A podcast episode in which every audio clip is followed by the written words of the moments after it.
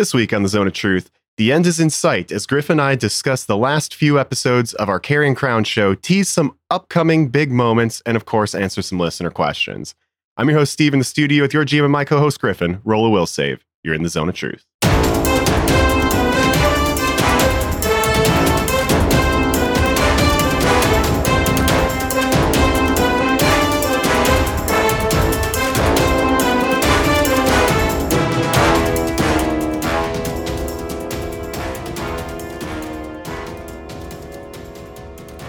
And we're back. We're back. We are back. Happy Saturday, Griff. That's when we're recording. How you doing this morning? Uh, Pretty good. Yeah. Jeez, I think this is one of our last carrion crown zone of truths. That's crazy. Yeah. Oof.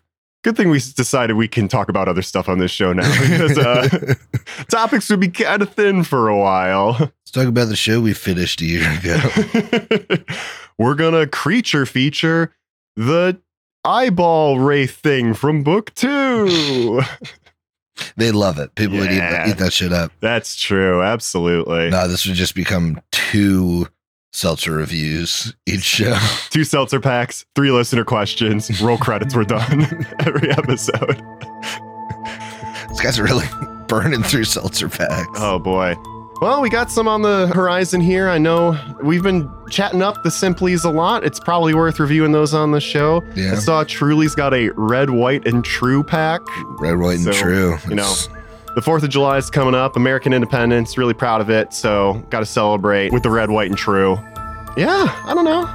I guess for a while, as the mainline show is more or less, you know, wound down and on hiatus before Skull and Shackles, we'll probably be talking a lot more Bestow Curse stuff. yeah. Yeah. Presumably. Probably be talking a lot more seltzer pack. Oh, yeah. We're going to be killing some time. Don't worry. and this episode itself is going to be a little different. We usually have a couple segments where it's a seltzer pack and something else or two different things. Today, we're pretty much just going to be recapping episodes and talking about what's left because there is an end in sight. We have a target finale episode number. We know of the remaining episodes, what we're trying to accomplish with each one. We've got plans. So we're going to talk about all of that stuff. But before we do, what you been up to, man? Well, you mean Haley went to the Barenaked Ladies concert last night, which was yes. fun. A band that is actually older than any of us. there, there were some characters there. It was, it was a very dad heavy concert. yes, it was the oldest crowd that I've ever been in for a show. But boy, they know how to have a good time. The moms Yeah. and dads of Columbus really showed up. The lawn covered in picnic blankets. More picnic blankets than I've ever seen at Kemba Live. I was just sitting there shocked through the first two openers as we were seeing, I would say 95% of the crowd had like 25 ounce beers and just railing through them. Yeah.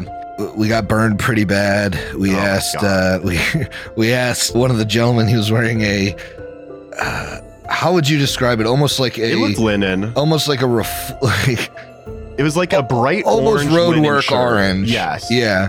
But it Uh, looks so comfortable. Yeah. And he walks past us and Haley, who's thinking maybe I'll get this shirt for my dad because it stood out so much, calls over to him, Hey sir, where'd you get your shirt?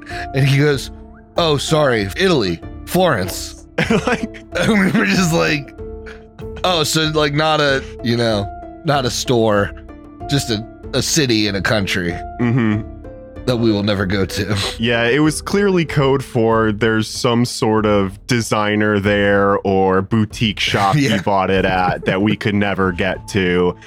And I will say, I think that was kind of the intent of his reply was to flex on us a little bit, which I would argue was not successful because it was such an out of left field answer that we weren't impressed. We were just confused. like we just gotta look back like, huh? Florence, Italy, huh? were, we were expecting you to say like I don't know, Banana Republic Online or Right. something, but nope. Hey, that concert was a blast. I'm very glad we went.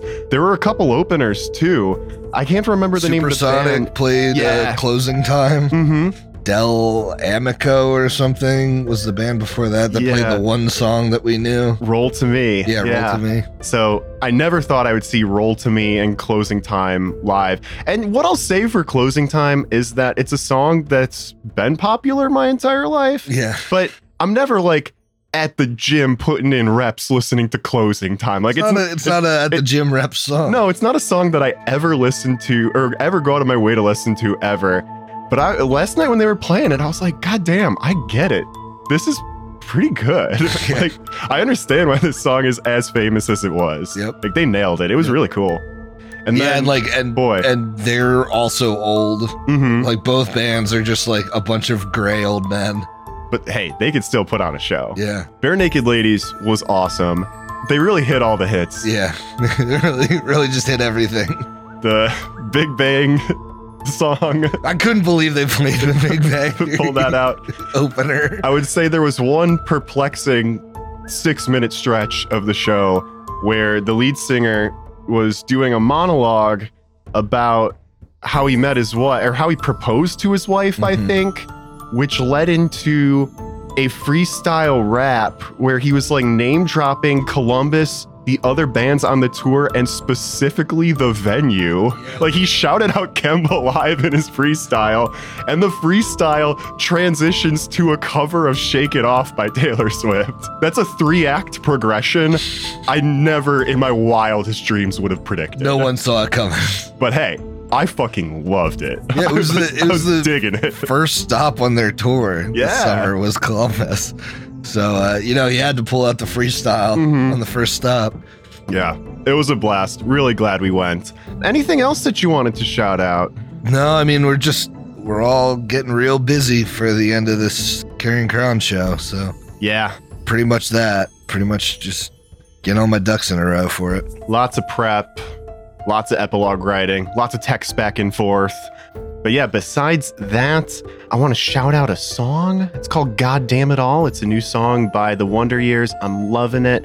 They are re releasing for the 10 year anniversary their album, and it's actually the album that got me into the Wonder Years. It's an album called The Greatest Generation, and God Damn It All is an outtake from that album. I understand why it's an outtake because the greatest generation has a very it's a concept album it has a very clear concept and this doesn't really fit but boy does it hit. It's a very good song about living your life and people leaving you and you kind of waiting for them to come back and they never do. It really hits hard and it's pretty fucking good. Besides that i'm almost done with an anime that one of my work buddies turned me on to called jujutsu kaisen. I don't need to explain the plot because it's very similar to Demon Slayer or Chainsaw Man if you're familiar. You got powerful humans fighting monsters, and, you know, there, there's a lot more to it than that, but that's effectively what it is. Really good combat, some really fun characters. It's actually pretty funny. And the reason I bring it up is I just want to shout out one of the moments in this show that made me laugh harder than almost any television show has there's this big fight that's going on, right? It's a good guy versus a monster.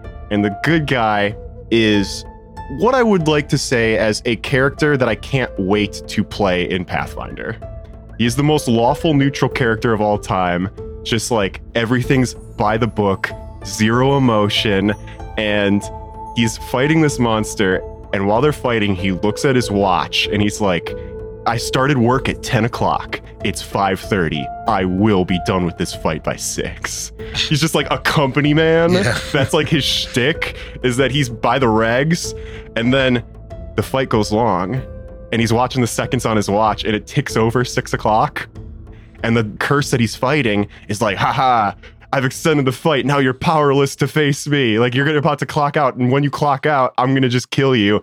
And he's he slowly takes off his tie, wraps it around his one hand, and he he starts emanating this power as he goes into overtime. Oh, no. like he like levels up when it crosses his eight hours of his like jujitsu sorcery work day. and it's the fun, it was the funniest fucking shit. That's how they ended an episode, and I was cackling. I loved it. so I want to play a company man one day in one of these things that we do. It would be fun. Overtime. But yeah, that's pretty much it. Let's talk about some previous episodes of the HLP. Today, we're going to take it back a little bit. We are covering episodes 244 through 251. We haven't done a recap episode like this in a while, so we could have done more episodes, but I think starting at 244 makes sense. This is where we have some really relevant information to where we are today at 251 and beyond. So, this is all important stuff. That's why I want to start here. Basically, we're covering a whole bunch of stuff that takes place in this basement dungeon crawl. Have you been enjoying the basement dungeon crawl, Griff? Yeah, it's been pretty ob- good. obviously heavily modified. Yeah, obviously. Mhm. yeah. Pretty obviously. I'll tell you this it's a very classic book six in that, hey, welcome to book six. Let's do 30 combats and then the big bad. Yes. 30 So I'm- comments I'm, the trying to like not do that. and it's like a tour de force of like every different type of high level enemy. Right. Yeah. It's like, oh, here's a demon. Oh, here's a demon. Oh, here's a powerful undead. I've been very surprised that this hasn't been 100% undead through like the basement. Yeah. That there are so many extra planar allies of these bad Yeah, I think they just had to throw something in there to challenge the party at this point because like everybody has an undead bane weapon, Mhm. everybody has a death ward on. It's like you can't really touch a party that is prepared for the undead Yeah. and be level appropriate. Right. yeah, pretty hard from a writer perspective to surprise people with undead and make it challenging when everyone probably is like you said, like Spectre prepped enough for that that Mhm. you know it trivializes some of these encounters. We'll see that in a little bit with the ghouls, right? Yeah. It's just like, oh, they can't really hit if they can get their con drain off. That sucks a lot, but otherwise, like, there's not much they can do against us. Mhm. Anyway, we're starting at 244. This episode is called Livin' La Vivisection. As we go through this griff, I'm basically going to be reading through my notes and adding some color commentary. Hop in whenever you'd like with things you've changed, things we might have missed, things that you added or, or really enjoyed Mhm. just jump in whenever you want, man.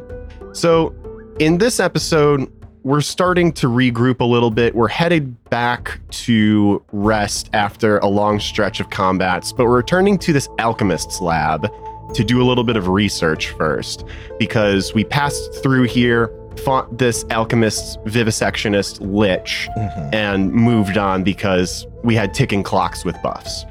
I believe the name of that lich was Nalthazar. Yep. All right. So the composition of this room is that you have these zombie bodies that are some sort of like dead comatose tubed up on the walls Mhm. and fluid is flowing between them and into beakers and stuff. We spend a lot of time here reviewing this journal, which details the creation of the Carrion Crown or how to do it. The Whispering Way has been assembling all the pieces, and there's missing one. It's the Book of the Raven. We know where that's at.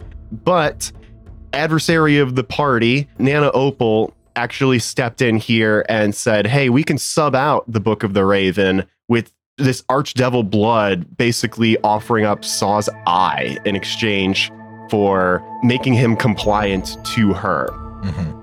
What was really cool here was that we talked about the torturous transformation, which is a higher level vivisectionist thing that Dr. Viv never quite got to the rank to pull off Mhm. but that's happened. So you'll see how that actually looks in a couple episodes. But we know that using this lab, we can potentially reverse what was done to Sawyer. We also find out that the alchemist here made these simulacrums of Adivion, one of which was sent to Lepidstadt to impersonate him at the trial. So we were fighting, or rather, not fighting, we were trialing against a clone of him. Yep. We sleep everything off in the magnificent mansion spell that Tulia throws out, but Nana Opal sneaks in, taunts the party, and leaves. Morning comes, and we head into a lounge where there are some cultists doing some haunt whippets. There was a lot in that episode. Yeah. Anything that I missed, or anything you want to highlight or call out? I don't think so. Obviously, this is one where, you know, I took a lot of creative liberty because we're pulling Nana Opal into the story and Saw Mhm. into the story and that kind of thing. So, one weird thing about the book is they say that the, you know, obviously the Book of the Raven is the Raven's Head mace Yes. in the book. And they say that's a component of the Carrion Crown elixir. And then they never really give you like what the alternative is. That was my the party always has it. Yeah. If you complete book four, the party has that. So they never say like how they've progressed and continued to make the Carrion Crown elixir. They just do. That's so strange to me. There's no other artifact. So uh, a lot of people in the forums are just like, well, just come up with like another thing that they grab. hmm So obviously in this case, I used like Saw's Eye, but people are using like all kinds of just random shit. Because it is kind of random shit, right? Mhm. It's like, oh, a ectoplasmic remnant of a prison guard. like, Yeah. here's a, a skull made from a hundred thousand people. Here's a pack lord's heart.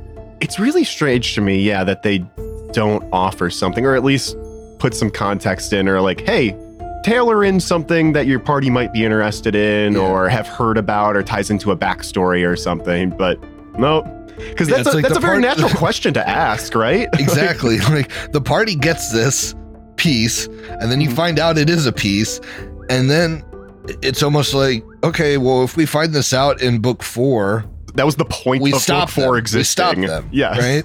The carrion crown elixir can't be made now because we have this. hmm So just a strange choice in the book. I Yeah. think like a weird omission. Yeah, that is pretty strange. Next episode, 245, Ice Ice Lady. This is a quick recap for me. I've got very few notes here. We fought two Kyton Libinares. I think I'm pronouncing that right. I remember I that's it's Libertinari. Libitinari, yeah. I remember looking it up mid-episode and realizing it was a Latin word. I think it meant like uh oof. Oh, All the forgot. are like something from Christianity. Yeah, it's like an Undertaker or something. Air Bear killed one, Eclipse killed the other. I think I remember they had some like wicked cold magic or something. Yeah, they had some good cold stuff. Those aren't in the book. Ooh. Um, I kind of threw those in again as a. This was another one where it's like you guys go into this room with the stoners, and it's supposed to be like another eight Whispering Way initiate fight. Oh, well, it's like I'm glad we I- didn't so do I, I've that. I've cut like the ten of those that happen in this fucking place and replace them all with interesting stuff. So that's also kind of why you're seeing like non-undead enemies that are level appropriate and kind of thematically make a little bit of sense. yeah. Is because most of the time I'm just replacing eight level eight monks encounter. Mm. Well, some of these were pretty hard fights, but I think they're a lot more interesting than yeah, just fighting eight cultists who will uh, do a flurry. All right, crazy. Yeah, I, th- I think that'd be uh, be real tough on the listeners listening to that for like ten episodes. Yep. yeah, so glad we changed it up. I know you're a big Zon-Kuthon fan, so I don't know if that's why you pulled these guys in here. I think Kytons are pretty interesting. Um, It's because the room that you guys skipped and walled off Mhm. is the Lich Rejuvenation Chamber. yes. Like Nalthazar is rejuvenating in that room. And had you gone there, you would have found phylacteries from several famous liches.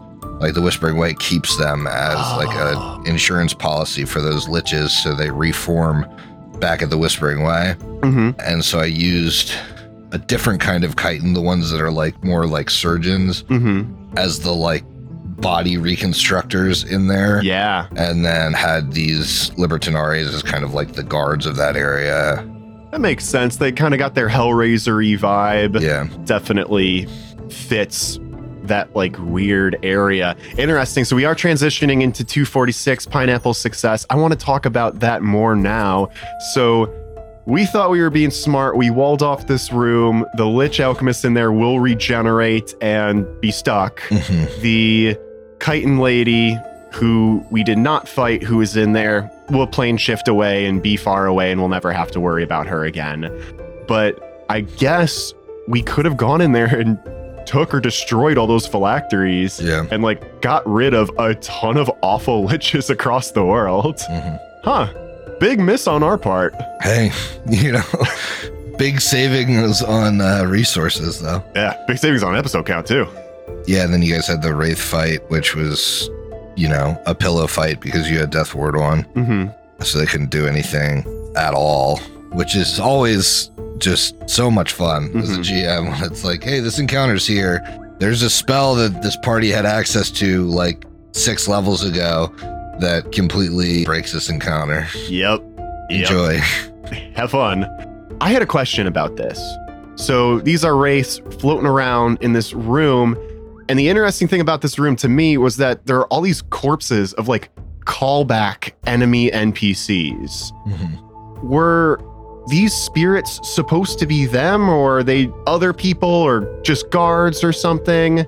So originally these were supposed to be revenants, Okay. but they're like even lower level and do even less against you guys. So I changed them to dread wraiths. hmm But yeah, the spirits were meant to be them. So Oh, how so cool. basically they collect all of these enemies of the party that the party killed Mhm. because that's how you make a revenant.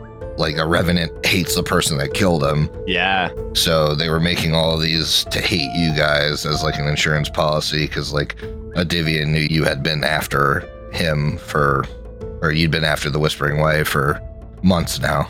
Knowing that now makes me appreciate that we fought all these NPCs at some point. They were all at the time difficult foes, if I remember correctly. Mm-hmm. It's been a while for some of these guys, but it is nice to know that and just fucking swept through them. Yeah, yeah. like they're coming, they're like, okay, back for round two, and we're like, you're not even on our radar anymore. Get out we of the way. We have Death Ward on. Yeah. I like that. So, in the back half of this episode, we have a mirror of life trapping, which takes Brooks off the board. it Brooks. only Air Baron Ikmer, and we have to use UMD to get them out. But I remember there was a lot of discussion around here about how we were going to pull that off, hmm. if there was other folks in the mirror that might get released, and if so, who they might be, good or bad. I imagine that's probably not a thread that we're going to wrap up by the end. So, who's in that mirror? Can you say or They don't specify anyone in the mirror. It's kind of up for GM discretion. If you, Mm. you know, I obviously heavily implied that if you break the mirror, there's probably more stuff that comes out of it Mhm. rather than UMDing it. Basically, just because I wanted you guys to try and UMD it. But it's not like written in there that, like, oh, so and so and so and so are in the mirror. It's just, I've heard a lot about this trap in particular, just TPKing some parties. I guess I could see that. Yeah. Like, it just, it sucks everyone into the mirror and then the game is over. if you all fail your will Like, if you all fail, yeah. what can you do? you nothing. It's it's a TPK until someone lets you all out of the mirror. Mm-hmm. So I guess it's like GM discretion. Like somebody comes eventually and lets you out of the mirror. One of the high uh, acolytes. Yeah, one of the stoners bumps Yeah. into it, knocks it over or Yeah. something. Speaking of the stoners, they lead us past these statues of Urgathoa, which look at us menacingly but do not attack because of our stoner friends. Yeah. This is clearly an encounter that we bypass. Yeah, it was supposed to be um, three stone golems. Okay. So not a terrible fight, but it certainly wouldn't have been like the easiest thing in the world. No. I think they're like CR9. Yeah. Not easy. Definitely mathematically not a challenge for the party, but I think that would be another one that would not having the stone golem thing in front of me, the stat block, but just kind of knowing what golems do and how they behave. I feel like that would probably end up being a long encounter because Mhm. Half our party is casters, so they're probably not doing anything. Yeah. Or if they are, it's very minimal. Yeah, half the party's casters. They've got like DR15 adamantine or Mhm. whatever. So Not everyone's breaking through that. Igmar breaks out the tankard, starts Yep. doing like six damage a hit. yeah. So yeah, it would it would have been annoying. And you guys obviously bypassed the entire other side of the dungeon because the dungeon like forks. That's where I wanted to pause because the rest of the episodes that we have to talk about today are very sequential. We go through a door, there's only one door on uh, you know on the other side. We go through that door, fight whatever's there. It's one after the other. But there was a big chunk of this downstairs that we bypassed. So I want to talk about what we missed if there's any cool shit there. I'm not like looking for loot to go back and find or anything, but just if there's like a cool lore tidbit thing or anything. Just I'm I'm just curious. I want to know what what's going on with the rest of this dungeon. Yeah, had you gone the other way, there's a library, and that's where Lucimar the Lich Wolf lives. Who is Lucimar the Lich Wolf? He's not a werewolf, but looks like a werewolf. Okay. He was polymorphed into a like a warg, and then like was like worked on like again, this all happened like while he was alive. Was like worked on so that he could like actually use his hands and feet, so he looks a lot like a werewolf. Mm-hmm. Then he was turned into a lich. He's like the double cross, like, hey, we're not supposed to be able to become undead. Like, you told us, like, the, the Mhm. were creatures can't stay were creatures when they become undead. Well, this guy isn't really a were creature. He's he's gone through this weird process, but he's meant to like annoy you guys throughout the entire dungeon Really, the entire bottom of the dungeon and i was just kind of like oh i've changed so many of these encounters like that's just gonna be like nail in the coffin for these guys if he hops into one of these Mm-hmm. just because again i've had to scale everything to a ridiculous degree for a party of eight pcs so i just figured i'd have him be in the in his like home base area which is the library and he's i think he has like a couple mooks with him in there uh, a couple of the monk guys there's a couple other rooms on that side none of them are like terribly notable Yeah. I think the the whispering tyrant haunt is supposed to like trigger in a couple of the rooms, and it does a different thing in every like named room that it triggers in. So like in one of them it dominates someone, and one of them it casts like phantasmal killer on someone, Sure. Sure. that kind of thing, just to try and like pester you guys basically. And let me think. I I mean, there's no like named notable enemies aside from that Mhm. on that side. I think there's a couple more, like a Wraith style fight or something like that. Sure. But you didn't really miss much on that side either. All right. Yeah, I'd, I would have been interested in seeing the library, but definitely not at the expense of fighting somebody who we really are unfamiliar with. Yeah. You can find out like more about the history of like the Whispering Way and stuff in the library, but it's, you know, you guys have kind of gathered that information already. Yeah. We're not exactly rolling through this dungeon and doing a malevolence style day of research in Right, the library. All right, let's keep it rolling here. We've got some big fights coming up here. So we got the Cliplash episode 247. We're fighting in Ognagar Qlippoth. I think I'm pronouncing that correctly, or at least close to. In don't this like if it's, I've always thought it was like Ogdegar. Ooh, yeah, that very plausible. In this Yes. like body disposal room. Mm-hmm. So, a couple highlights from the combat Ick getting this rotting curse, which is cured later by Uska. Um, there's some confusion, notably uh, a showdown between Durin and the Lopper. Eclipse is the one that kills the qlippoth, and basically the episode ends with us hearing Kendra begging for her life down through the next room, and we know the oven golem, as per what the stoner said earlier, lies beyond the next door. We believe the carrion crown transformation has begun. Mhm. Anything notable here? I mean, this guy's in the book. It's a pretty Really? standard encounter. Yeah. I think it's normally a CR 14, and then I gave it the advanced template.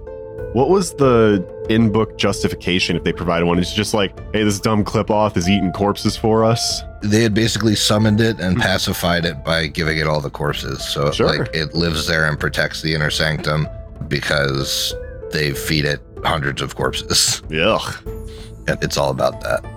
Gross.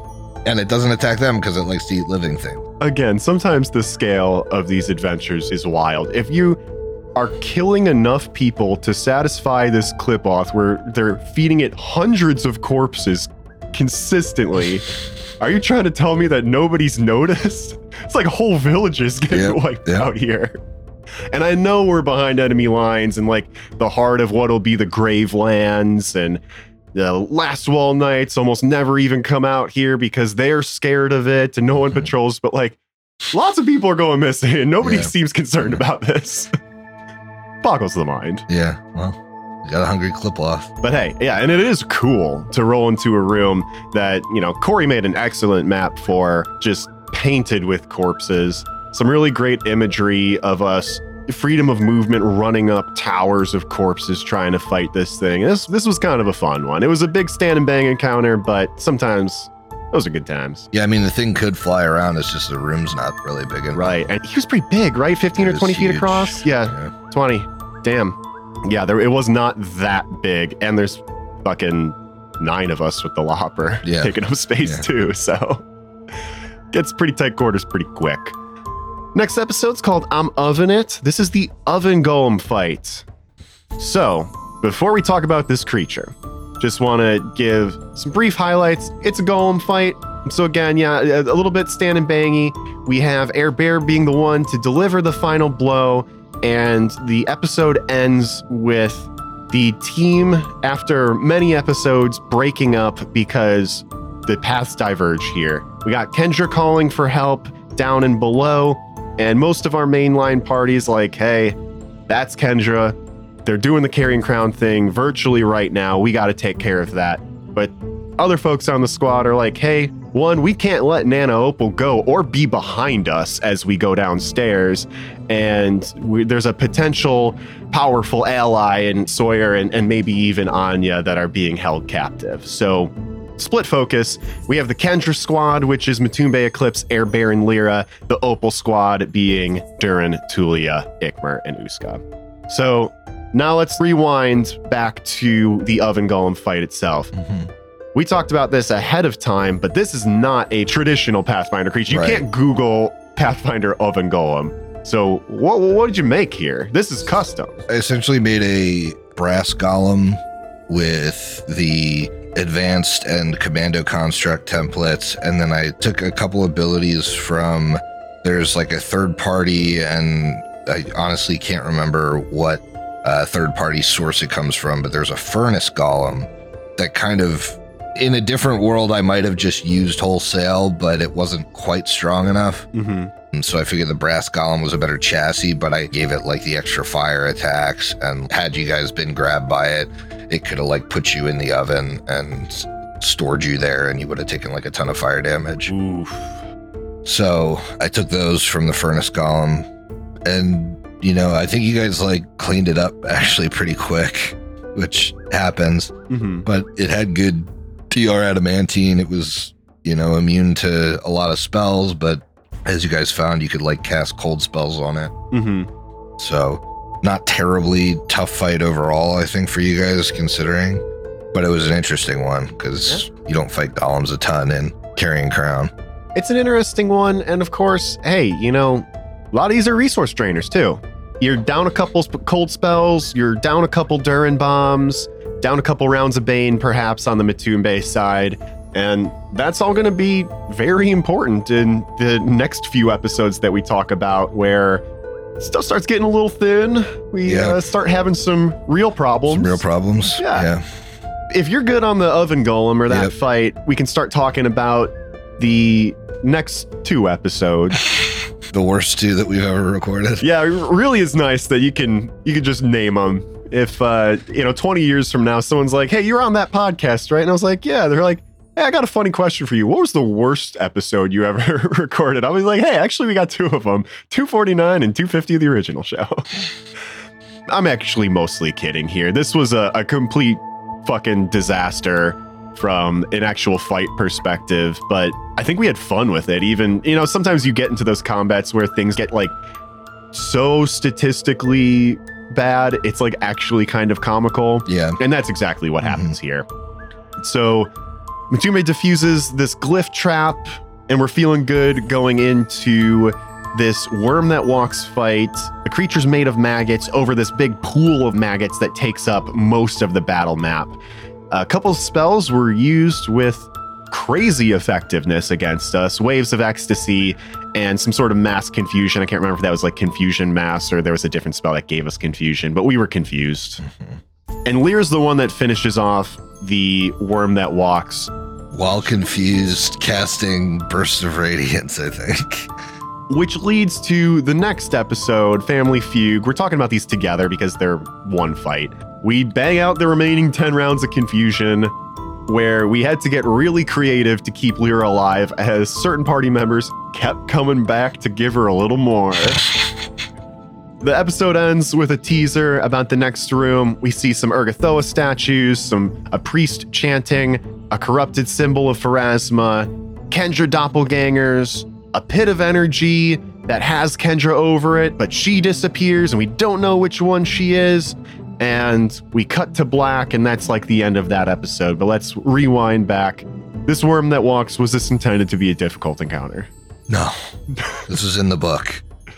This is literally a worm that walks with like the advanced template on it. No Griffin surprise on here, no No. no tactics change, no Mm-mm. Had the same spells that it was supposed to have that it has in the game mastery guide. embarrassing. Yeah, it was pretty bad. I was shocked. A lot of you just rolled shitty on Yeah. your saves. I mean, Waves of Ecstasy sucks. It's like a more powerful slow. Mm-hmm. And the rough thing about the worm that walks is that if you're not casting spells at it, it's got DR 15 slash mm and it's got fast healing 15. Oh God. So, So if you're not doing 30 points, So like you gotta do 30 Oof. points of damage just to get it to the point where it doesn't like heal to the same spot. That's your break-even yeah, you point. break even at 30 points of damage.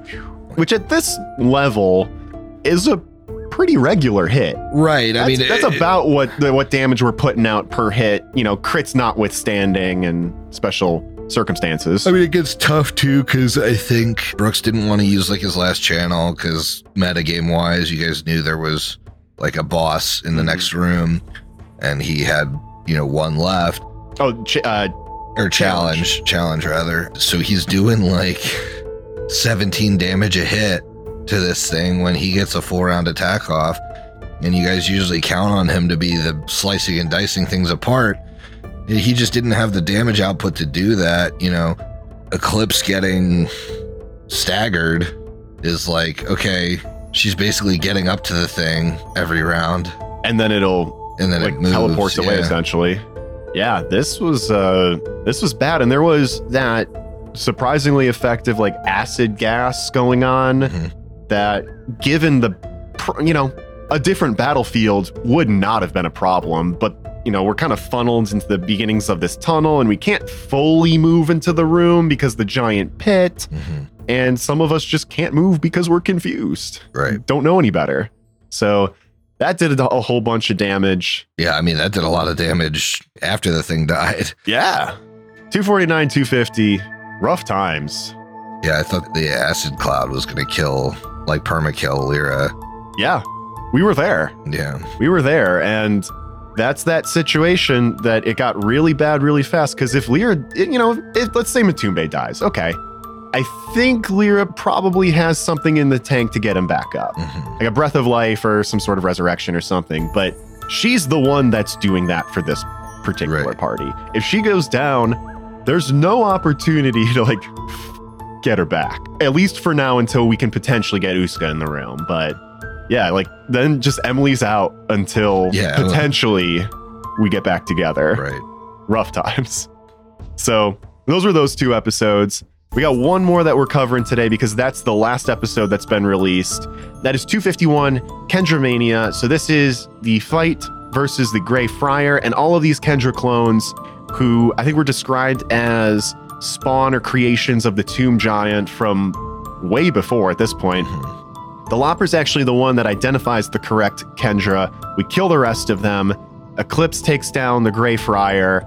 Air Bear returns from a maddening oubliette spell, permanently insane, and we hear rumbling from above. So, yeah, this was uh, this was a good fight. Yeah. Rough one for Air Bear, definitely.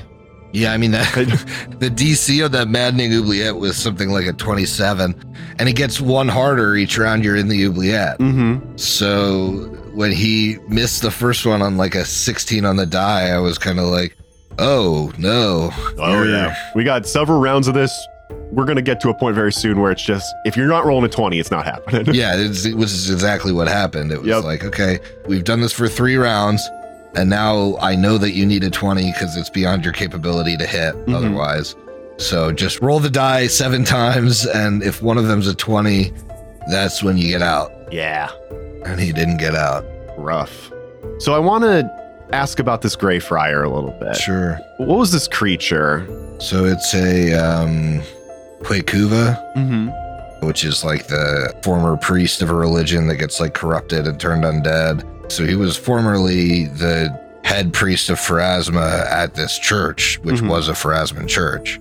And then he got like corrupted and now worships Ur- Urgathoa and is a Huecuva, but has all these, you know, like Pharasman symbols and that kind of thing.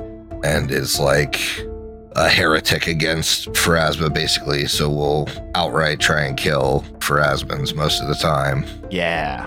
Uh, which, you know, kind of came up with Matumbe, but then it was like, let me get this asshole that's slicing and dicing me off of me. Oh, now there's a freaking Wayang in my face. Right. We heard his tactics essentially is that like he wants to kill Pharasmans and So then He- Matumbe did not go. right. like, he, he like did not go up against him. he throws shade at, at Matumbe and like every round kind of indicated that he wanted to fight Matumbe, but it just wasn't practical. Yeah. Like it, it couldn't really work for him. right. So yeah. I mean it would it would have been a fun showdown, but uh I I didn't want to find out what would happen. Matumbe stays in the back whacking Kendras. hey. I'll do that all day. That's fine. Instead of getting my ass handed to me by this gray friar. But yeah. We hear rumbling above. That's ominous. Yep. Could be an indicator of success or potential great failure from our split party in their fight against Nana Opal. But that's that's it. We're caught up. So now I want to talk about what's left. Sure. So, my first question is what's the final target episode count? I believe we mentioned this on our Discord, but let's get it out there because we do have a definitive episode that we are ending on. Yeah, again, barring like any weird shit, we should be done. The finale should be episode 257, which I'm really proud of myself. I called in the Discord back when we were in the 240s. Yeah, what was it like? Oh, we have like a dozen episodes to go. Yeah, I like, said, it was I like said, I said. I yeah. said, we have 12 left. Or I said, I'm going to call it right now. We have 12 left. And it was like, it must have been episode 245. Mhm. It was like the one that had just released. So, this I think is important, and this is I'm skipping down a question Mm. on my agenda here.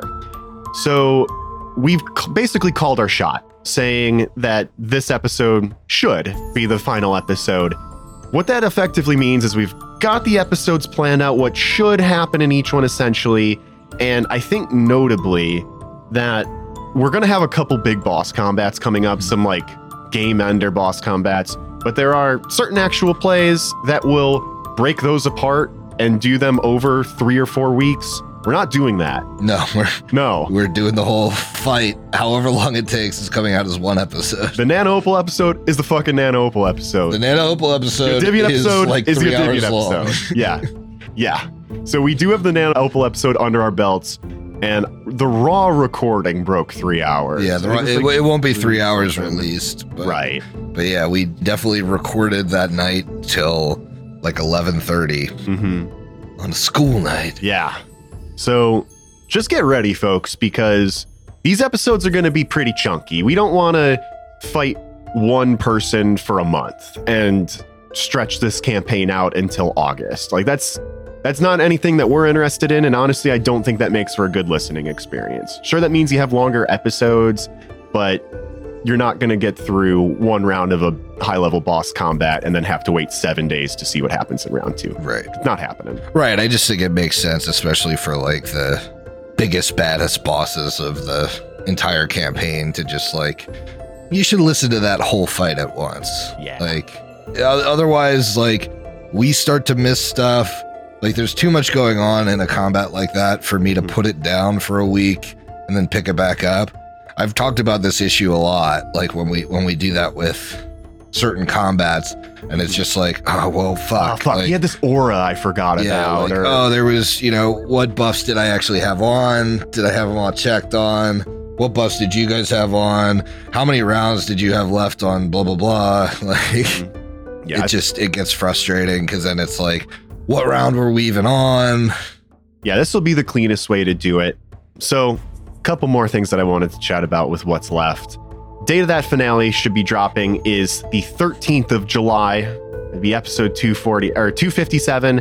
And then a couple days after that, we are going to be streaming on Twitch. So we're going to have a big post finale charity stream. That's going to be Saturday the 15th. I think we still have some planning to go for that. I don't know that we're ready to announce like the charity partner or anything or the time of the event or anything, but just kind of mark on your calendars for now that Saturday. Try to listen to the episode ahead of time. I'm sure spoilers are going to happen. Yeah, it's well, the good thing is you guys will know the outcome of the boss fight at least the week before that. That's true. Because what we're planning is that like 257 is going to be complete epilogue episode. hmm Uh, what Put everybody's characters are doing, you know, at the end, etc. Yeah. So I guess kind of the last thing that I want to talk about is let's tease episode 252. So what's coming out this week? I think we can say we got about five or 10 minutes of distributing loot and figuring out the Kendra situation. But then the rumblings happening above us. We got to check out what's going on. And we smash cut the Nana Opal fight. So this week, you're getting that. And you're getting the whole goddamn thing, like I said. So Fucking brutal fight. yeah, it's a tough one. Yeah. Probably the like up there with hardest co- like I know we joke about the worm that walks, but that wasn't really a tough combat. You mm-hmm. just just, you know, shit the bed on your saves. Like this was legitimately like I made the combat to be like a 50-50 TPK situation and I think it like lives up to that. hmm And I don't want to hit one way or the other, but it's a big one. So I think that's all we should say about 252. Love to hear what people say about that. But are there any other like big plot? Like, what should people be expecting? Like, as we wrap up, are there some big plot moments that people should expect resolution on? Obviously, we got Nana Opal. Obviously, Yeah. we've got uh, like a big showdown with Adivion. Are there any like other big things that are going to happen that you want to tease out here? What should people be ready for? I mean, um, we've certainly talked about like this group kind of amassing an army. Like, expect that to happen. hmm I'll probably formally apologize to Corey ahead of time because she was like, I really hope they don't like gun it to the boss and skip all my cool dungeon. They're definitely going to do that. they have a flying ship. Uh-huh. There's no way they uh, go up through Gallowspire. They're just going to go to the top.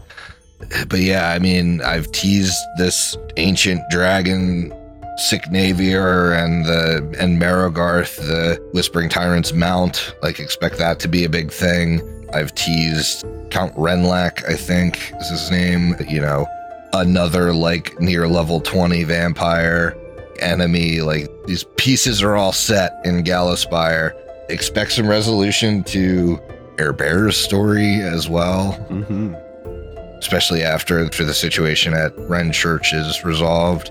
Expect some resolution to, I mean, a resolution to a lot of people's stories. Like, you know, Tulia's entire backstory kind of hinges on what happens in the Nana Opal fight. hmm There's whether or not we get to keep Saw and Anya hinges on the Nana Opal fight. That's true. There's a lot of resolution coming in, in those pieces, and I just think a lot of a lot of kind of really fun callbacks to to where the where the campaign has been, and tying it all together. So obviously the Adivion fight is going to be the biggest thing, but there's plenty more content in the remaining five episodes. Sweet. All right, man. Well, a lot of exciting stuff coming up. How about we hit a couple listener questions before we get out of here? Sure. So this is a fun one. I'm I'm pretty excited to hear what you have to say on this one. This comes from jeez, I've been answering questions from this person for years. Is it Crow T or Croat? Uh, I'm gonna say Crow T. Crow T. All right. So uh, regarding the new ep of HLP, this is from a while ago, so I don't know what ep we're referring to. But did the party find it more or less frustrating facing a foe who is incredibly hard to hit? Parentheses high AC, high spell resistance, misfortune versus one with high DR, incorporeal, and energy resistances, where a lot of your damage is negated. So I really what this comes down to is I think would you prefer to face somebody that's hard to hit, but when you finally do your damage goes through, or like a bullet sponge type of creature? Mm, yeah.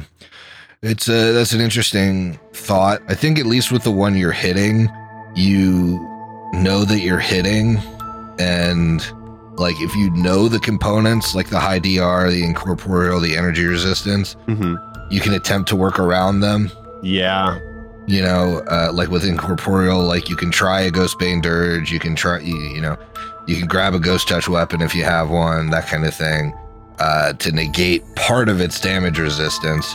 Whereas something that's like high AC, high spell resistance, and misfortune, I think this is talking about one of the witches. hmm You feel like you're wasting a lot. Right. And I think this is where it probably depends on what character you're playing. Like, I could see an Air Bear really shining against the incredibly hard to hit because his damage output attacks so is, often. is low, but he's rolling the d20 so many times, statistically, something's going through. Yeah. So he'll he'll get a hit off there, Yeah, each round he'll hit once or whatever. but he's gonna fight that bullet spongy type creature and never do anything. Right. It's Whereas, just like, with the worm that Yeah. walks. It's like, okay, you hit it four times and did a total of eight damage. Whereas like an Eclipse or a Matumbe, somebody that maybe is has some intelligence, it can figure out what the shtick is and prep or buff appropriately or debuff appropriately, can work with that bullet spongy creature a little better. So I don't know that I have a, a perfect answer to this. There's no like definitive one versus the other. I think it depends on your character. I think like a caster can incapacitate a bullet sponge a lot easier with like a will saving spell that just like shuts it down. Yeah. But I think the opposite of that is if you're like a blasty caster, you may get frustrated with that bullet spongy creature because you just you have to waste all your high level shit on it Yeah. or you're doing nothing. Right. So the right type of caster can excel here. The, Yeah, the wrong like- type of caster is going to just you, use all their resources and do very little. If you like hungry pit the thing, you know, Yeah. and it can't climb out, like that's definitely a a solution to the high DR and energy resistance problem Mm-hmm. is just put the creature away, cast maze on it. Yeah. All right, man. Well, guess what? Heath from STF wants to know what are our favorite Starfinder classes? Ooh, It's been a minute since I played a little Starfinder. I think, yeah. you know, this is, we're recording this pre, what is it? Like, it's not Starfinder Remastered or Yeah. Starfinder Enhanced or something? Uh, it's enhanced Enhanced. Okay. So this is going to change a lot. based on what the enhancements are. Exactly. Like, I love the flavor of the Witch Warper more than literally any other class, but like a dog shit class to play. but like I'll never play one unless the enhancement really changes something because it's so mechanically inferior. It feels like I'm cheating a little bit calling out some of the ones that are just like definitively awesome. Like Mystic is such a good class that is super versatile and you can do some awesome stuff on it. Hey, you know, HTF, I'm playing a, a healer Mystic and having the time of my life. But you don't have to heal as a Mystic. You can do other stuff. It's not a one to one like mystics are clerics. Like the Right. mystics can fit a lot of different roles. I also didn't think I'd really love the class, but for STF and friends, I played an operative, and that's another one that I just uh, think is objectively mechanically better than most of the other classes. Yeah. And it's a lot of fun to play. Yeah, the operative pretty much beats the shit out of any other class when it comes to skills. Yeah. Uh, I think somebody made a comment. I, I can't remember where I heard this, but it was like, yeah, if you want to do space, like just only do space combat, have an entire party of operatives. Nail all the skill checks and Yep. you'll crush. yeah, um, I really enjoyed playing a precog in STF and Friends, Mhm. especially one that was like, you know, eighth level and beyond when you can really apply your paradoxes to like whatever role. That just felt so broken. Like pre rolling like 4d20s every day, like every in game day. hmm and just being like, okay, I know the result of four rolls, or if I don't like this die, I can just use it uh, to give like my ally plus four AC for a round or whatever. You also had the awesome like recall spell thing Yep, where you, if you fail on your spell for whatever reason, it's just like, okay, I didn't burn up that slot. yep. That was Uh, good. here's a here's a paradox. Give me that spell back. Yep. and they get like good proficiencies. Like they're the only caster that you can just give long arm proficiency to Mm-hmm. with a, uh, I, I believe it's one of their, it's something that comes with the class chassis, and then you can expand it. So you can choose long arm proficiency, or you can choose like uh, martial weapon proficiency or heavy armor proficiency. Mm-hmm. And then later you can choose another two things if you want to spend one of your precog, whatever their weird resource is. So you can, I mean, you could be like a heavy armor, long arm precog if you want to, which is just kind of wild. Yeah. There's a lot you can do with that class. It seems pretty cool. Obviously, I really love Vanguard too. I think Vanguard and Solarian are like two of the most solidly made classes in the game, especially for the combat section of of uh, Starfinder. Solarian's scaling of what they can do as time progresses in the combat, I think is fascinating. Mhm. It's very much like powering up your abilities in an anime or something like Yeah. mid fight. Pretty cool. I think that's fun. That's clever. Yeah, and they've really expanded like what you can do as a Solarian. Like Yeah. you can apply your thing to like ranged weapons now with one of the like one of the. Special moats. Mhm. It's definitely an interesting class, and Vanguard's just fun because it's like shoot me a hundred times and I will stay up. Yeah. It's really such the barbarian analog, but they Yeah. nail it. They nail it for Starfinder. Let's end on a fun one. I think this is Rez Bare Leg Chinchilla Harem asks a couple questions. One, of all the HLP characters from every show, which character that is not your own would you most like to cosplay or would have the most fun cosplaying? Hmm. I think doing a fun gender bent Dr. Viv would be cool. I could do a, a mad scientist. That would be fun. yeah. Uh, bu- bu- bu- let me think.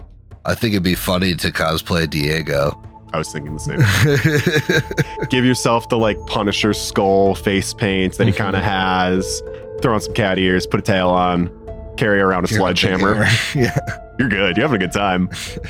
So, yeah, they're, they're all cool. Like, I think every character that we've made is cool in some way, but yeah, there are there are some that I think would be super fun to to cosplay as. And then her follow up question is: Of all the HLP characters from every show, which character that is not your own do you think you could cosplay the easiest from what you currently have in your closet? I could pull off a Nickmer cosplay pretty easy. Do you have a loincloth in your closet? Well, that that could be made easy. Got a sword. Don't have a shield. I think I could definitely do. I mean, I like made myself leather armor. Like I have that as a resource, so I feel like That's I could just do. Like I could probably do Mira really easy. Ooh. Um, like a gender bent Mira. Mhm. I could probably do. Your cat Ronan kind of looks got the badger print going he's- on. He's, uh, black and white, so Mhm. all I need to do is carry food around, and he'll follow me. Yep. Figgy. Mira carries worms in her pocket for Figgy. You just have a pocket full of dog food for Yeah. Ronan. God. Yeah, I think I could do that one pretty easy. I could do any of the casters pretty easy. Like I have a wizard robe, Mm-hmm. you know. Yeah. Um, I'm trying to think if there's any other ones that I could pull off. You know, obviously, like the. Um, why am I just. Why am I completely blanking on his name? Brooks's evil interlude character. Oh, uh, Ed, Ed Turner. Yeah. Like, he- he's just kind of like a, a creepy, well dressed man. Yeah, just So, a like, sharp dressed man. Could do that really easy. Haven't That's- even really thought of Linked Legacy, but I'm sure I could pull a couple of those off. Yeah, yeah. It's a shame it's not your own character because, like, you have the Atago cosplay. I have the Atago cosplay, which I've done many times. I definitely have the right clothes to do a Vec cosplay. right. You've done the Saw one. I've done the Saw one. I've, I've actually cosplayed most of my characters.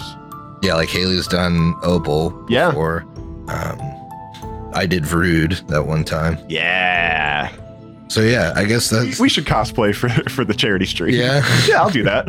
I'll do I'll do that. I'll do this the Saw get up for the charity stream, even if nobody else is dressing up. It'll look good. I don't even know what to wear for Adivion. Mm. do his. I'll just do Vrood again. Long, they're long dead. All right. Well, I think that probably wraps that up, meaning that we are reaching the end of today's program. This has been a good one. Nice to talk about uh, some of these episodes that I really had a lot of fun recording and see a little bit of a peek behind the screens because this was a big dungeon and we didn't hit it all. So it was interesting to see what changed and what was added in. But before we leave, got to do a little wrap up and housekeeping. So as was announced on our Discord, and most of our patrons probably know, for the month of June, we're not going to have any Patreon events. So, this upcoming weekend, uh, we're not going to have a live Zone of Truth. That doesn't mean that the release schedule of Zone of Truth is changing, just all of the prep that goes into hosting that live event would be better spent refining our finale episodes and really making sure that we nail the landing. So we'll be back on schedule next month. Don't worry. The episodes will release the way that they should release. We're just not going to have the live event. Besides that, just another call out that we're going to be at Origins. We'll have a meetup, so stay tuned. And then uh, the last thing that I wanted to shout out, I believe, as of the release of this episode on the 5th, a Monday, you should be able to flip over to the 25 North feed to hear my buddy here, Griff, talk on their Dubious Knowledge show all about Zon-Kuthon. So, uh, how's that conversation? It was good. Yeah. Yeah. Yeah, Pain Daddy. I'm sure you were very mature about it. I I always am. Yep. I was the least mature on that show. That I kind of believe. But all right. Yeah, so check that out. I'm going to be listening the day that drops. Very excited. But in the meantime, I think that pretty much does it for the episode. So, Griff, you made it out of your zone of truth, will say, whatever the fucking, you know, you know what I mean. Yep. And we're reaching the end. And soon after that, Skull and Shackles. yep. Yar. Yar, baby, yar. Well, is there anything you want to say to the people at home? Yeah, finish your drinks. We'll see you in two weeks. Later.